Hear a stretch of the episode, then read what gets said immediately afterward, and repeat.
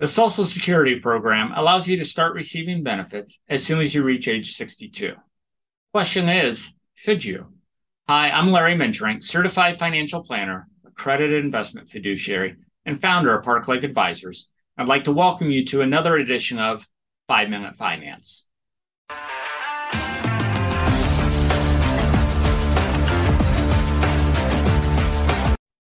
Monthly payments differ substantially depending on when you start receiving benefits. The longer you wait, and you can wait up to age 70, the larger each monthly check will be.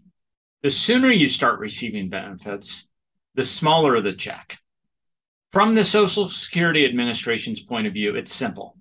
If a person lives to the average life expectancy, the person will eventually receive roughly the same amount in lifetime benefits no matter when they chose to start receiving them. In actual practice, it's not quite that straightforward, but the principle holds. The key phrase is the person lives to an average life expectancy. If a person exceeds the average life expectancy is, and has opted to wait to receive benefits, they will start to accumulate more from Social Security. As an example, we'll discuss someone who would receive the maximum benefit of $3,011 at age 66 and who starts receiving benefits at 62, 66, and 70.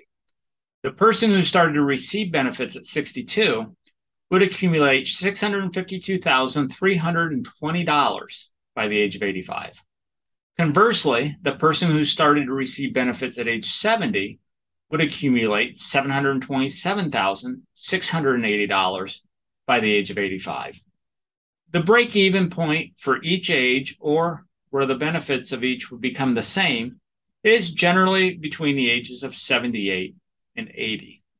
There's no single right answer to the question of when to start benefits. Many base their decision on family considerations, economic circumstances, as well as personal preferences. If you have a spouse, the decision about when to start benefits gets even more complicated, particularly if one person's earnings were considerably higher than the others. The timing of spousal benefits should be factored into the decision. That's it for our quick hit on when to take Social Security.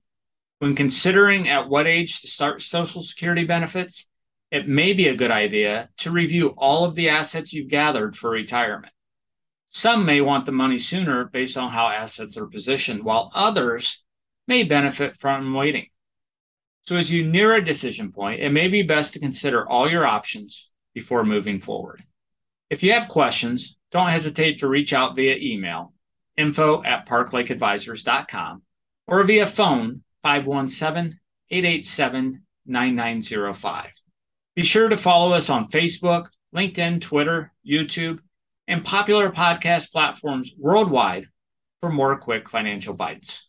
Until next time, happy learning. Discussions in this show should not be construed as specific recommendations or investment advice. Always consult with your investment professional before making important investment decisions. Diversification and asset allocation strategies do not assure profit or protect against loss. Securities offered through Cambridge Investment Research Incorporated, a registered broker-dealer, member FINRA SIPC. Advisory services through Cambridge Investment Research Advisors Incorporated, a registered investment advisor.